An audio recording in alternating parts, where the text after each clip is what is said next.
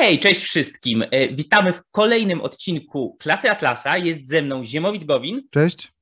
Ja nazywam się Mateusz Błaszczyk i dzisiaj będziemy zajmować się kolejnym technicznym tematem, e, kolejnym tematem związanym z szeroką dziedziną epistemologii, e, przy czym będzie to pierwszy odcinek z pewnego bloku tematycznego, czyli szczerze zachęcamy już na wstępie, aby nie oglądać dzisiejszego odcinka E, sobie amuzą i potem za dwa tygodnie kolejnego technicznego zupełnie oddzielnie, tylko traktować to jako pewną całość, jako pewną jedność. E, o jedności zresztą też będziemy dzisiaj mówić. Mm, I e, pamiętać z tyłu głowy, że to wszystko jest ze sobą bardzo mocno powiązane. Znacznie bardziej niż niektóre inne tematy epistemologiczne, które już omawialiśmy. Więc o czym będziemy dzisiaj mówić? Chcielibyśmy dzisiaj zrobić mały wstęp do y, teorii pojęć, y, porozmawiać o tym, czym jest perspektywa y, tworzenia i istnienia w ludzkim umyśle czegoś takiego jak jednostka, czyli unit po angielsku, jednostka, nazwijmy to sobie miary pojęciowej, w jaki sposób dokonuje ludzki umysł procesu rozróżniania, procesu integracji, czyli generalnie rzecz biorąc, pierwszy odcinek dotyczący tego, jak ludzie tworzą, używają, e, hierarchizują i kategoryzują wiedzę pojęciową. Ziemowit. W poprzednich odcinkach omawialiśmy podstawowe zagadnienia dotyczące epistemologii, e, czyli coś, co Leo, Leonard Pikow nazywa przedpokojem e, epistemologii a mianowicie omówiliśmy y, zmysły i percepcję oraz wolną wolę. Y, I zrobiliśmy to dlatego, że jest to konieczne, żeby móc wyjaśnić w ogóle teorię pojęć według, według Rand i w ogóle sferę pojęciową, czy poziom y, pojęciowy, albo jeszcze inaczej, tak zwaną świadomość pojęciową. E, czyli tą najważniejszą z punktu widzenia ludzkiego przetrwania, z punktu widzenia e, w ogóle ludzkiej natury, tego, co człowieka odróżnia od zwierząt, bo to, co go łączy, to e, percepcja. To, co go odróżnia, no to właśnie te wszystkie rzeczy związane z poznaniem tym wyższym, czyli poznaniem pojęciowym. I tak jak Mateusz powiedział, dzisiaj zaczniemy ten temat i tak naprawdę trzeba myśleć o tym odcinku, że pod koniec tego odcinka, na koniec się pojawia ciąg dalszy nastąpi, czyli że to jest pewna właśnie, tak jak Mateusz już wspomniał, e, całość. E, no i sfera pojęciowa jest istotna z tego oczywiście względu, tak jak już powiedziałem, że, e, że tak naprawdę bez sfery pojęciowej człowiek nie jest w stanie, nie jest w stanie przetrwać i to jest to, jest to, to co Rand mówi, że E, rozum jest naszym e, środkiem przetrwania, czyli że tym środkiem przetrwania e, jest proces myślowy, który prowadzi nas do wyznaczenia sobie racjonalnych celów, ale także do obrania racjonalnych środków do tychże celów. No ale oczywiście, żeby to wszystko zrobić, trzeba mieć pojęcia. No i percepcja, którą omówiliśmy, kwestia percepcji jest o tyle istotna, że co już wspominaliśmy zresztą, Między innymi wtedy, gdy tłumaczyliśmy, dlaczego atak na percepcję nie ma sensu. E, dlatego, że pojęcia budowane są na gruncie obiektywizmu ostatecznie na percepcji, czyli na tym, co e, widzimy, słyszymy, dotykamy i mm, tak dalej. E, więc to jest ostateczne źródło mm, pojęć, tak? Percepcja. W jednym z kolejnych odcinków zresztą wyjaśnimy, w jaki sposób można zredukować dane pojęcia do właśnie e, percepcji. Y, no i oczywiście mm, ten pojęciowy poziom świadomości, o którym mówimy, którym się będziemy teraz zajmować w tych następnych, e, w tym bloku tematycznym e, poświęconym pojęciom, on to jest, co, co już wynika z tego, co powiedziałem, wykracza daleko poza e, percepcję. E, I właśnie ludzie, to co nie dzieli ludzi od zwierząt, to co jest podobne między ludźmi a zwierzętami, to to, że i ludzie, i zwierzęta, to znaczy przynajmniej takie, które mają odpowiednio, e, odpowiednio zorganizowaną e, świadomość, mają percepcję, mają ten poziom e, percepcji. Natomiast dla zwierząt właściwie na tym to się kończy. Na określonej e, jakiejś tam ograniczonej liczbie e, konkretów, tak? czyli konkretnych przedmiotów, jakie dane zwierzę e, postrzega. Tak, to ja tutaj tylko dodam, że są często nawet przeprowadzane badania w obrębie zoologii, chociażby nad percepcją, postrzeganiem i zdolnością liczenia 1, 2, 3, 4 poszczególnych gatunków, zwłaszcza wyżej rozwiniętych gatunków zwierząt, na przykład kruków, jeśli chodzi o ptaki, oczywiście małp i tak dalej. E, I e, co ciekawe, niektóre z tych zwierząt potrafią całkiem sporo policzyć, tak? E, były nawet badania, których mm, analiza sugerowałaby, że niektóre zwierzęta, na przykład małpy, niektóre szympansy mogą mieć lepszą pamięć niż ludzie. Więcej pojedynczych obiektów, które widziały w przestrzeni, potrafią zapamiętać. E, no ale brakuje im właśnie tego kolejnego kroku, tak? Tego, e, co, e, co nas odróżnia od zwierząt, jak ty już niemowit powtórzył kilkukrotnie. Nawet jeśli konkretne zwierzęta mogą mieć szerszą gamę spostrzeżeń, szerszą gamę percepcji niż człowiek, tak? Chociażby mają zdolność czy to echolokacji, czy to e, widzenia e, w podczerwieni, e, czy to słyszenia jakichś ultraniskich, ultrawysokich dźwięków itd., itd., itd. Tak? Więc na poziomie percepcyjnym ja bym nawet powiedział, że zwierzęta, przynajmniej niektóre gatunki mogą mm, przewyższać człowieka, tak? I mogą mieć znacznie szerszy aparat postrzeżeniowy, no tylko, że nie potrafią zrobić z danymi, które osiągają, które docierają do nich za pomocą tego aparatu e, postrzeżeniowego, tego, co potrafimy my. Tak, i to, co my potrafimy, znaczy to, dlaczego człowiek w ogóle jest tym gatunkiem, który dominuje na e, świecie, tak, który, zdo, który zdominował właściwie cały świat, e, przynajmniej ten świat, który znamy, to jest to, że my tworzymy naukę, tworzymy generalizację, możemy poznawać prawa natury, możemy tworzyć hipotezy, mówić o e, przyczynowości, innymi słowy, tworzyć po prostu wiedzę. Wiedzę naukową, wiedzę poza-naukową. I to jest pewien fakt. Ale dla, dlaczego jesteśmy to w stanie robić? No właśnie dzięki temu, że posiadamy pojęcia. I teraz teoria pojęć RAND służy po pierwsze temu, żeby wyjaśnić, w jaki sposób e, pojęcia są tworzone, ale ma też, i to jest ten aspekt powiedzmy bardziej taki deskryptywny, ale ma też ze sobą nie, nierozerwalnie związany aspekt normatywny, czyli dotyczący tego, w jaki sposób pojęcie się powinno tworzyć. E, o tym będziemy mówić w przyszłych odcinkach, natomiast już teraz warto to zaznaczyć, że zdaniem Rand to nie jest tak, że każde pojęcie, które, którym ludzie się posługują, jest pojęciem właściwym czy dobrze zbudowanym. I to już implicite było widoczne w wielu naszych odcinkach, gdy z Mateuszem omawialiśmy różne fałszywe dychotomie albo tak zwane pakiety pojęciowe. E, to pamiętacie, że, e, że mówiliśmy o pakietach pojęciowych, czy o różnych niewłaściwych w ogóle pojęciach, czy wręcz antypojęciach. Więc to już niejako ta epistemologia stosowana, tak to możemy nazwać już trochę, jeżeli oglądaliście tamte odcinki, to już trochę wiecie, z czym to się je. I to jest właśnie ten aspekt normatywny, czyli tego, w jaki sposób tworzyć pojęcia, bo to, co jest istotne, to to, że poziom percepcyjny człowieka jest automatyczny. Tak? My w żaden sposób nie wybieramy y, tego, w jaki sposób nasz mózg integruje dane, y, które, które są mu dostarczane.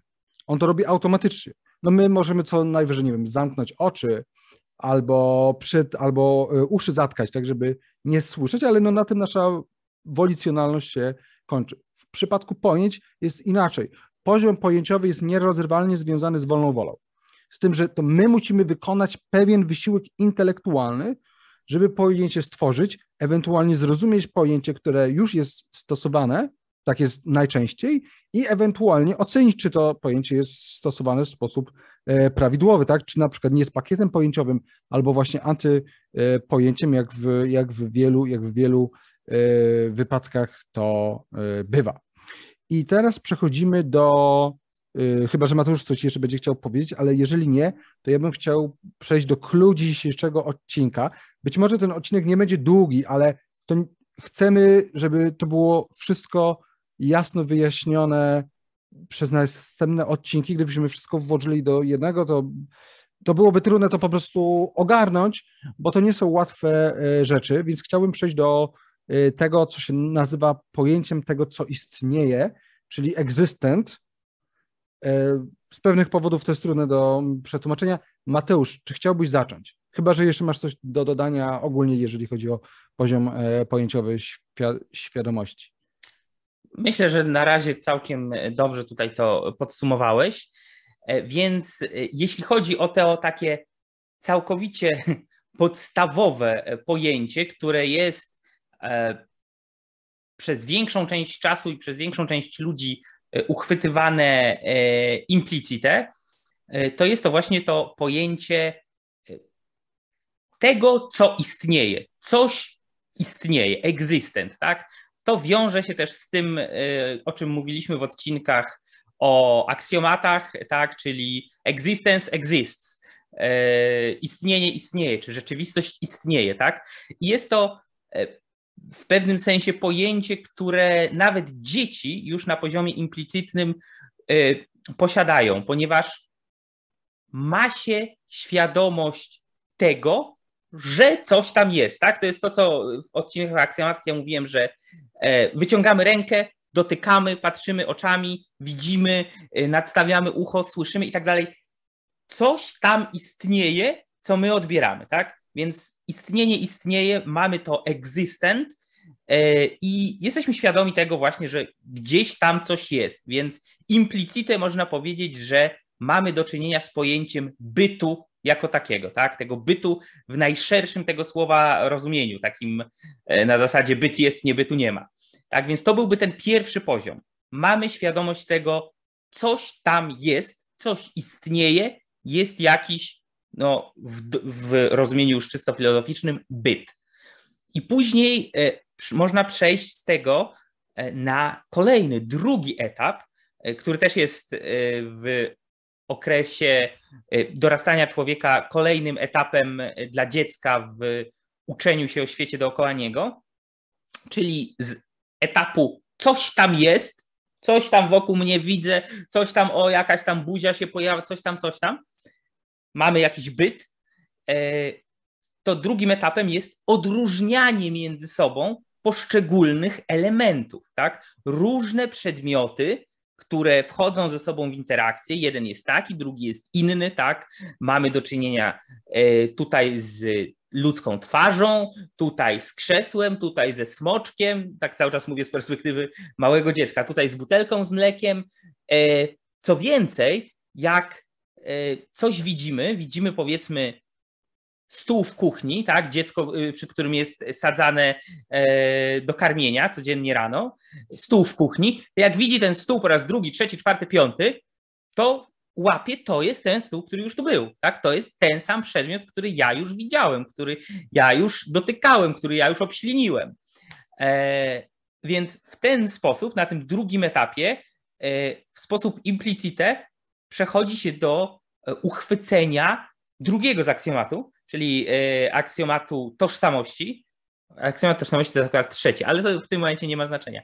E, w każdym razie aksjomatu tożsamości, czyli tego, że ten byt, który tam jest, to coś, co tam gdzieś jest, jest jakieś i poszczególne elementy, poszczególne przedmioty też są jakieś, mają jakieś cechy. Sto, stolik może być biały, stolik może być twardy, bo jest z drewna, stolik może być wysoko, nisko, cokolwiek, tak? Więc mamy e, drugie implicite pojęcie, które się pojawia, czyli pojęcie tożsamości. No i w tym momencie mamy też trzeci etap. To może Ziemowit. Tak, no i właśnie ten trzeci etap to jest to, co jest istotne z punktu widzenia tworzenia pojęć, więc tutaj się skupcie, jeżeli, już zdążycie zasnąć. E, więc mamy już byt, tak, mamy implicitne pojęcie bytu, mamy implicitne pojęcie tożsamości. Tym trzecim etapem e, jest fakt, że dziecko zaczyna uchwytywać to, że te przedmioty, które widzi, są w jakichś relacjach między sobą. a mianowicie przede wszystkim jakoś się różnią i jakoś są do siebie podobne. Yy, czyli, że na przykład dwa stoły, jeden w salonie, drugi w yy, kuchni, są do siebie podobne, ale są różne od dwóch krzeseł, które stoją obok, które z kolei między sobą są podobne. No ja, y, zanim byśmy przeszli do krzeseł i stołów, bo to rozróżnienie jest, wcale nie jest już takie super podstawowe i oczywiste, ja bym powiedział coś prostszego, tak, że e, dwa stoły są do siebie podobne w odróżnieniu od dwóch piłek, e, które nie są do, które nie są do stołów podobne, a są do siebie podobne, tak? No okej, okay, dobrze. i tak dalej. Tak więc rozróżnienie już pomiędzy meblami to już może być wyższy poziom, ale tak, oczywiście e, chodzi o to, że patrzy się na obiekty, mamy powiedzmy 10 przedmiotów, jakichś, i teraz tak, trzy te przedmioty coś łączy, czego nie ma pozostałe siedem przedmiotów, dwa pozostałe z nich coś łączy, czego nie ma pozostałych osiem, a spośród tych trzech pierwszych, o których była mowa, dwa coś łączy z jednym z tamtych, ale to jest coś innego, bo tutaj patrzyliśmy na coś, co łączy i to był kształt, a tutaj patrzymy na coś, co łączy i to jest kolor i tak dalej, i tak dalej, i tak dalej. Tak? Więc w tym momencie docieramy do sedna tego, co upodabnia do siebie przedmioty, upodabnia do siebie elementy y, świata wokół nas i co je różnicuje. I co w kolejnym kroku stanowi wobec tego o ich tożsamości. To już chcesz dopowiedzieć? Nie, proszę. To miał no. być tylko krótki, krótki trend. No właśnie. Sorry. I w ten sposób właśnie dochodzimy do tego kluczowego pojęcia, jakim jest pojęcie jednostki, to unit, tak, jednostka miary. E, I to jest to pojęcie, które teraz jakby jest tym kluczem w tym odcinku. E, zresztą nie, nie tylko kluczem w tym e, odcinku, tutaj cytat z Rand. Oto klucz, wejście do pojęciowego poziomu ludzkiej świadomości. Zdolność postrzegania bytów jako jednostek, w rozumieniu units, stanowi szczególną metodę poznania człowieka, którą to metodą E, inne zwierzęta nie są w stanie się, pos się posługiwać. E, mówiąc tak bardziej definicyjnie, to jednostka to jest byt, który jest postrzegany jako osobna część czy osobny członek grupy dwóch lub większej liczby członków czy części. Innymi słowy, e, tak, mam tutaj Neo, to są wkłady do GLO. Jakby ktoś nie wiedział, to jest coś jak ICOS. I teraz jednostka, e, tak, to jest jakiś byt, który należy do grupy dwóch lub większej liczby bytów. Oczywiście postrzegany w jakiś sposób, tak? Wyodrębniony na podstawie podobieństw i różnic, o tym zaraz powiemy. Mateusz, widzę, że też coś chce pokazać. Tak, no chcę pokazać, bo yy, powiedziałeś, że jakby ktoś nie wiedział, no to jest coś takiego jak ICOS, a jak ktoś nie wie, co to jest ICOS, to już ma problem w tym momencie. E, tak, coś, co myślę, że każdy wie, czyli książki. E, mamy tutaj jeden element, tak, który jest książką, drugi element, drugą, drugi przedmiot, który jest książką, a tutaj mamy, proszę bardzo, mikrofon, do którego gadam, tak? A tutaj mamy moją myszkę od komputera.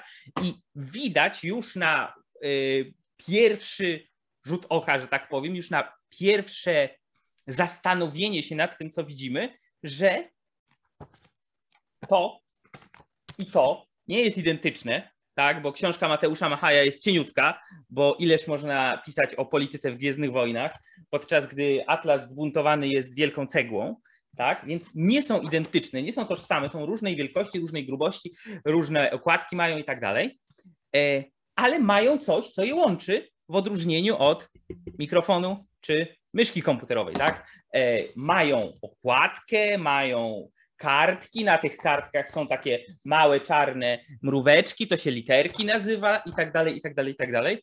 Więc mamy do czynienia z jednym przedmiotem, e, jednym elementem rzeczywistości, którym jest ta książka Mateusza Machaja akurat, jednym przedmiotem, jednym elementem rzeczywistości, którym jest książka Ayn Rand i w tym momencie patrząc na to, jakie są między tymi e, dwoma przedmiotami podobieństwa, co je łączy i jednocześnie patrząc na to, jakie te dwa elementy, te dwa przedmioty mają różnice z innymi przedmiotami, takimi jak chociażby e, mikrofon czy myszka, jesteśmy w stanie wyabstrahować, dokonać mentalnego wysiłku, mentalnego procesu, przeprowadzić mentalny proces, o tym będziemy jeszcze mówić jak dokładnie, e, który sprawia, że tworzymy nowe pojęcie, które łączy ze sobą te dwa przedmioty i całą masę innych, które są do nich podobne, a wyrzuca poza nawias tej grupy, poza nawias tego pojęcia przedmioty takie jak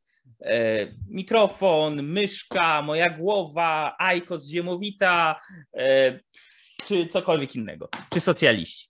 Więc w ten sposób tworzymy pojęcie książki. Ale fajne, nie? Tak, no to było, to było w, w mocnym skrócie to, do czego chcemy dojść.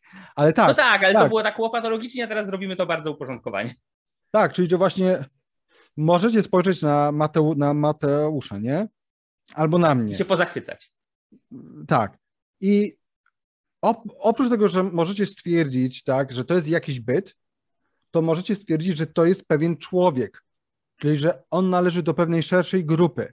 Czyli możecie spojrzeć na Mateusza lub na mnie jako na y, jednostkę, nie w sensie individual, nie jako indywiduum, tylko właśnie jednostkę jako unit. Y, czy jakąś część należącą do większej całości. E, I to, ta umiejętność postrzegania bytów z tej perspektywy nazywa się w filozofii obiektywizmu, to sobie zapamiętajcie, właśnie perspektywą jednostki, czyli unit perspective. Tak, to jest zdolność do postrzegania poszczególnych bytów jako część grupy podobnych do siebie bytów. Mm. To Mateusz, czy wprowadziliśmy właśnie nową kategorię ontologiczną do, do świata? Czy istnieją jednostki jako takie? No to jest coś, o czym yy, głowili się, nad czym głowili się filozofowie e, w zasadzie od zarania dziejów i o czym zresztą my też jeszcze będziemy mówić w kolejnych odcinkach, ale w tym momencie trzeba to powiedzieć. E, koncepcja czegoś takiego jak unit, jak jednostka, czyli koncepcja tego, że to jest książka, która przynależy do szerszej kategorii E, zwanej po prostu książka, jeden z elementów tejże e, kategorii, to jest w pewnym sensie, w cudzysłowie, nakładka, którą my ludzie nakładamy na świat wokół nas, na otaczającą nas rzeczywistość. Czyli to nie jest coś, co w sposób twardy i obiektywny e, istnieje metafizycznie w rzeczywistości jeśli można tak powiedzieć. Nie wiem, czy tak można powiedzieć. Istnieje rzeczywiście. W każdym razie to, y, o czym mówimy, nie przynależy już do dziedziny metafizyki, a y, y, przynależy do dziedziny epistemologii, a w zasadzie jest tym mostem łączącym, tym krokiem łączącym metafizykę, czyli fakt istnienia pojedynczego przedmiotu, pojedynczego elementu, z faktem, że my potrafimy wyabstrahować ten pojedynczy element w pojęcie jednostki, pojęcie książki i w tym pojęciu możemy zmieścić wszystkie znane, nieznane, widziane i niewidziane e, książki, jakie były, są lub będą. Więc e, w świecie nie istnieją, w świecie zewnętrznym nie istnieją jednostki właśnie w znaczeniu unit, istnieją konkretne pojedyncze byty, konkretne przedmioty, e, które to przedmioty posiadają swoje cechy, i działają w jakiś sposób, no bo mają własną tożsamość, tak, zgodnie ze swoją naturą. Natomiast postrzeganie bytów jako właśnie jednostek w perspektywie jednostki, unit perspective, to jest już nasza ludzka perspektywa. To jest już nasza nakładka epistemologiczna na otaczający nas e, świat. I tu widzę, Ziemowicz, że jakiś cytat. Jest cytat, to ja go, to ja go przeczytam. E, w tym cytacie Rand wyjaśnia to. Zwró- e, cytuję: Zwróćcie uwagę, że pojęcie jednostki wiąże się z aktem świadomości, selektywnym skupieniem, pewną formą postrzegania przed, przedmiotów, ale nie jest arbitralną kreacją. To metoda identyfikacji lub klasyfikacji zgodna z cechami, które świadomość obserwuje w rzeczywistości. Czyli to ta nakładka e, epistemologiczna, którą, e, do którą nomen omen nakładamy na rzeczywistość, nie jest arbitralna. Tak, I nie zależy od naszych subiektywnych widzimisię. Tak. Y, metoda ta przyzwala na dowolną liczbę klasyfikacji. Można klasyfikować przedmioty zgodnie z ich kształtem, zgodnie z ich kolorem, wagą, rozmiarem lub strukturą atomową. Jednakże kryterium klasyfikacji nie jest wymyślone, jest postrzegane w rzeczywistości. A zatem pojęcie jednostki to most łączący metafizykę z epistemologią.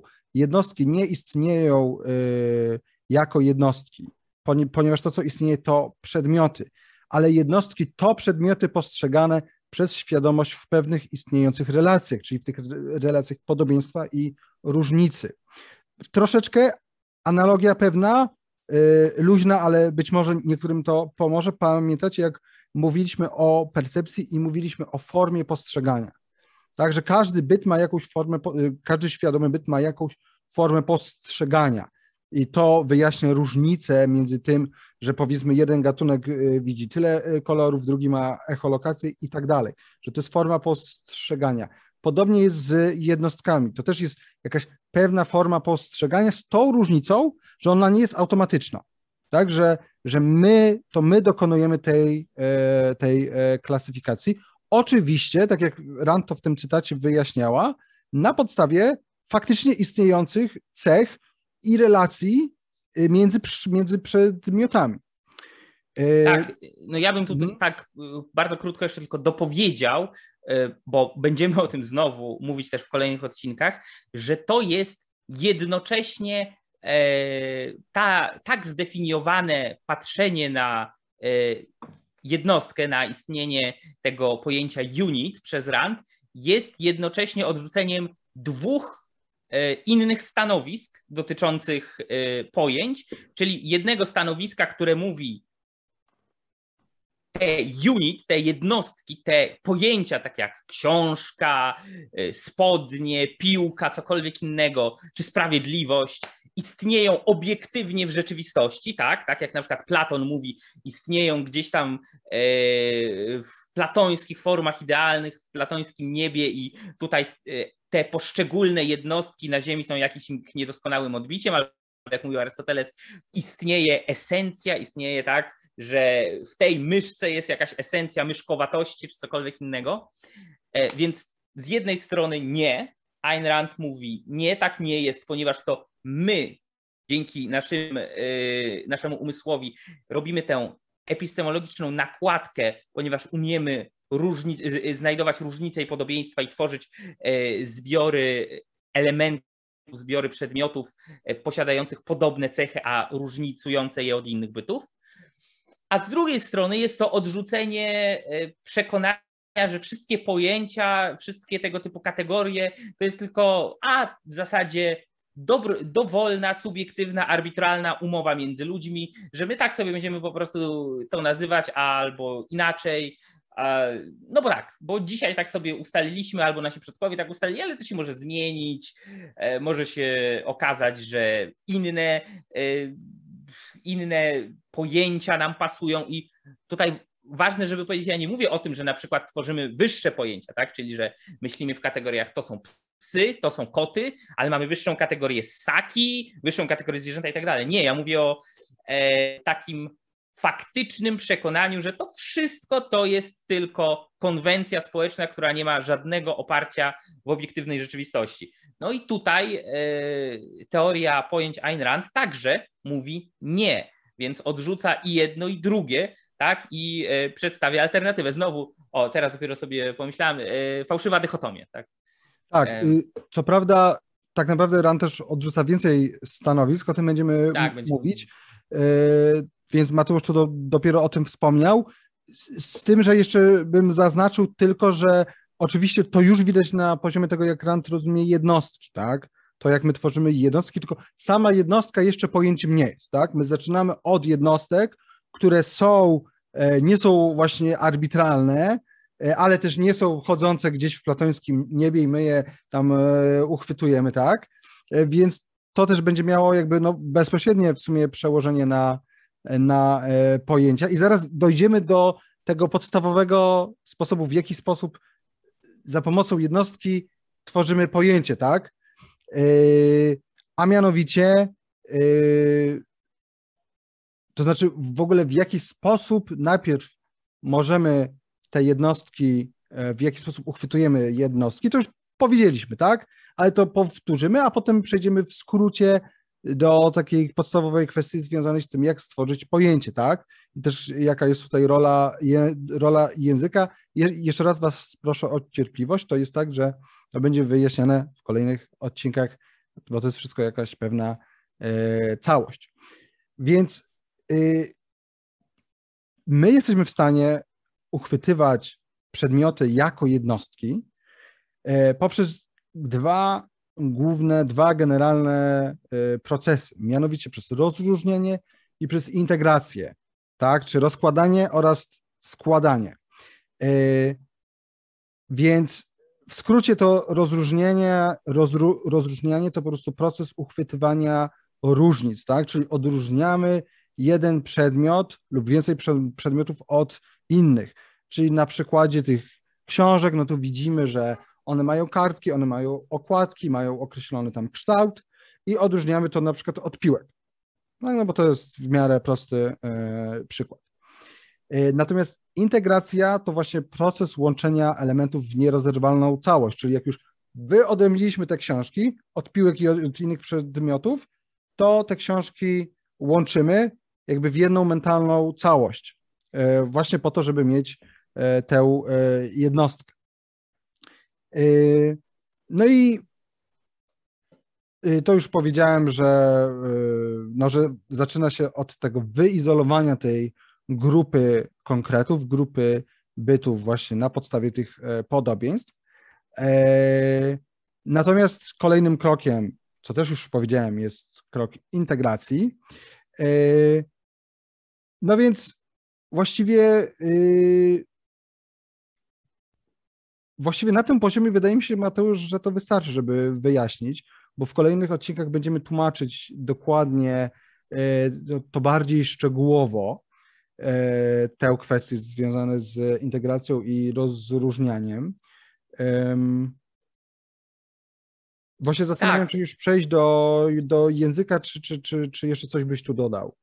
Myślę, że możemy już przejść do języka. Jedyne, co bym tu ewentualnie e, dorzucił, to takie podkreślenie, że najpierw rozróżnienie elementów od innych, potem dokonanie integracji i z tym samym stworzenie nowego pojęcia, na przykład pojęcia książka, piłka, e, sprawiedliwość, socjalista czy cokolwiek innego, e, jest procesem, który pozwala w ogóle, bo nie, nie, nie, nie wiem, czy powiedzieliśmy wystarczająco mocno, po co nam jest ten proces. Po to, że my nie jesteśmy w stanie w swoim umyśle e, jednocześnie utrzymać dziesiątek, setek tysięcy, milionów niezliczonej liczby konkretnych obiektów, konkretnych przedmiotów, konkretnych elementów. E, nie jesteśmy w stanie dokonywać żadnych operacji myślowych, w ogóle myśleć w ten sposób na szerszą skalę poza e, tylko e, myślenie post strzeżeniowe o tym, co jest y, tu i teraz przed nami, że o krzesło, to konkretne krzesło, tak? Że uderzyłem się w głowę o kant stołu albo cokolwiek innego. Więc potrzebujemy tego, aby móc grupować, przed, y, grupować przedmioty, grupować elementy e, i móc później na nich operować. A później te zgrupowane elementy możemy grupować jeszcze dalej, tak? Oczywiście. E, to wiadomo, jak mamy te krzesła, w jednej grupie, mamy te stoły w drugiej grupie, dorzucamy jeszcze szafy, szuflady, półki, coś tam i mamy kategorię meble. Tak, jak mamy kategorię meble, możemy przejść dalej do kategorii y, elementy wyposażenia domu, tak, i tak dalej, i tak dalej, i tak dalej. Więc tutaj ten proces integracji może tak naprawdę iść y, dalej i dalej i dalej. Natomiast istotne jest to, że kiedy dokonujemy integracji po uprzedniej, e, po uprzednim rozróżnieniu i tworzymy to pojęcie, to mamy pewien konkret, który jest, nazwijmy to sobie, epistemologicznym, mentalnym, umysłowym ekwiwalentem konkretnego przedmiotu e, w świecie rzeczywistym na zewnątrz. Tak? Czyli w naszej głowie powstało coś, co jest dla naszego umysłu na tyle e, operacyjne, na tyle praktyczne, na tyle użyteczne, jak w świecie zewnętrznym są konkretne pojedyncze przedmioty. Tak? Mamy to pojęcie książka i kiedy my je ukuliśmy, zrozumieliśmy, wiemy, co jest książką, co nie jest książką i dlaczego, to my nie, my nie musimy za każdym razem później wracać e, do tego, ile jest książek na świecie, jakie są wielkości, jakie, ile, ile książek ja mam na półce. Nie, mamy pojęcie książka i mówię, wziąłem dzisiaj ze sobą książkę do poczytania. Książka spadła mi z półki. Mam w domu wiele książek kucharskich, a mało o militariach albo odwrotnie i tak dalej. Więc to pojęcie jest konkretem, na którym nasz umysł może potem operować. Mimo, że jest jedynie mentalną integracją, tak? To nie zmienia faktu, że, e, że jest konkretnym elementem operacyjnym, mówiąc krótko po prostu. Tak, i żeby był tym konkretnym elementem operacyjnym, i to jest właściwie ostatni punkt, który dziś musimy podkreślić, to musi tutaj mieć jeszcze e, miejsce nazwanie, tak? użycie słowa, języka. E, właśnie po to, żeby człowiek miał ten e, konkret, tak, żeby za każdym razem nie musiał przechodzić przez ten sam proces, tylko ma to słowo, którym nazywa tę swoją integrację i wtedy ona jest zakończona. I to jest właściwie w dużym uproszczeniu to, co dziś powiedzieliśmy, ale to jest naprawdę duże uproszczenie i dopiero wstęp, do tego, w jaki sposób tworzymy pojęcia.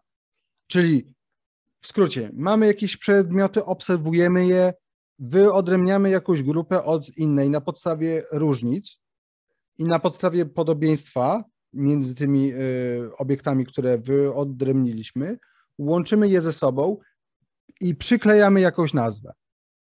To na przykład może być nazwa e, książka, piłka albo stół. I, i właściwie to jest ta pierwsza, to, to, jest, y, to jest ta podstawa.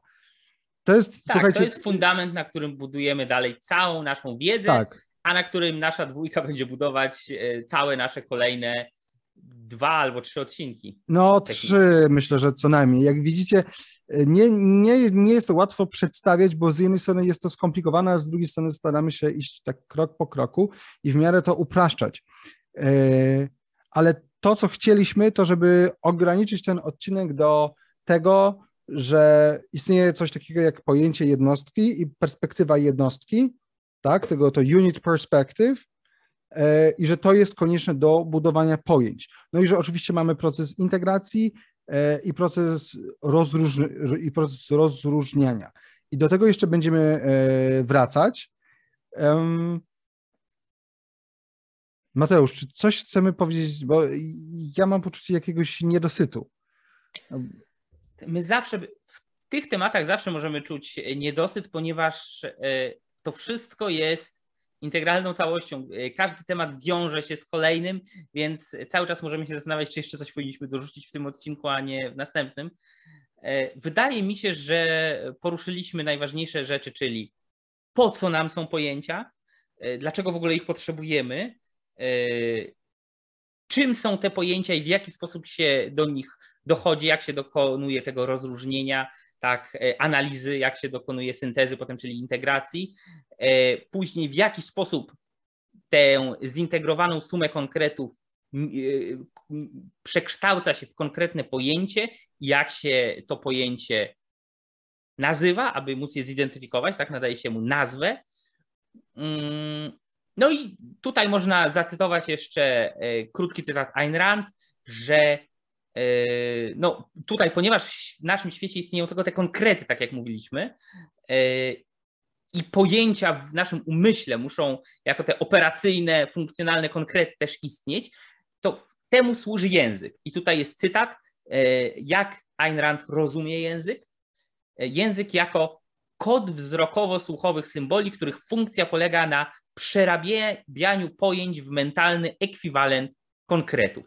I Wobec tego słowa i język są konieczne, są e, niezbędne dla procesu konceptualizacji e, i dla wszelkiej dalszej myśli. Tak, zarówno myśli pojedynczego człowieka w e, zaciszu jego własnego umysłu, jak i myśli komunikowanej innym, tak, czyli interakcjach międzyludzkich opartych na języku i posługiwaniu się pojęciami. Tak, w, kolejnych odcinkach będziemy omawiać dalej, jak ten proces, dalej wy, wy, wyjaśniać y, proces tworzenia y, pojęć. Będziemy wyjaśniali definicje, czym są definicje i jak tworzyć definicje zgodnie z y, filozofią Rand. E, no i też poruszymy to, co już Mateusz dzisiaj zaczął, właśnie, czyli ten temat jakby metafizyczny, tak? Gdzie istnieją pojęcia, tak? Czyli platonizm, arystotelizm, nominalizm i e, konceptualizm i być, i być może jeszcze jakieś inne e, kon, koncepcje.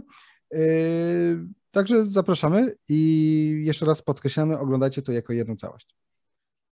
Dzięki wielkie. Y, do usłyszenia w następnym tygodniu w luźniejszym odcinku, za dwa tygodnie w kolejnym technicznym, kontynuującym tematy epistemologiczne. Do zobaczenia, trzymajcie się, cześć. Cześć.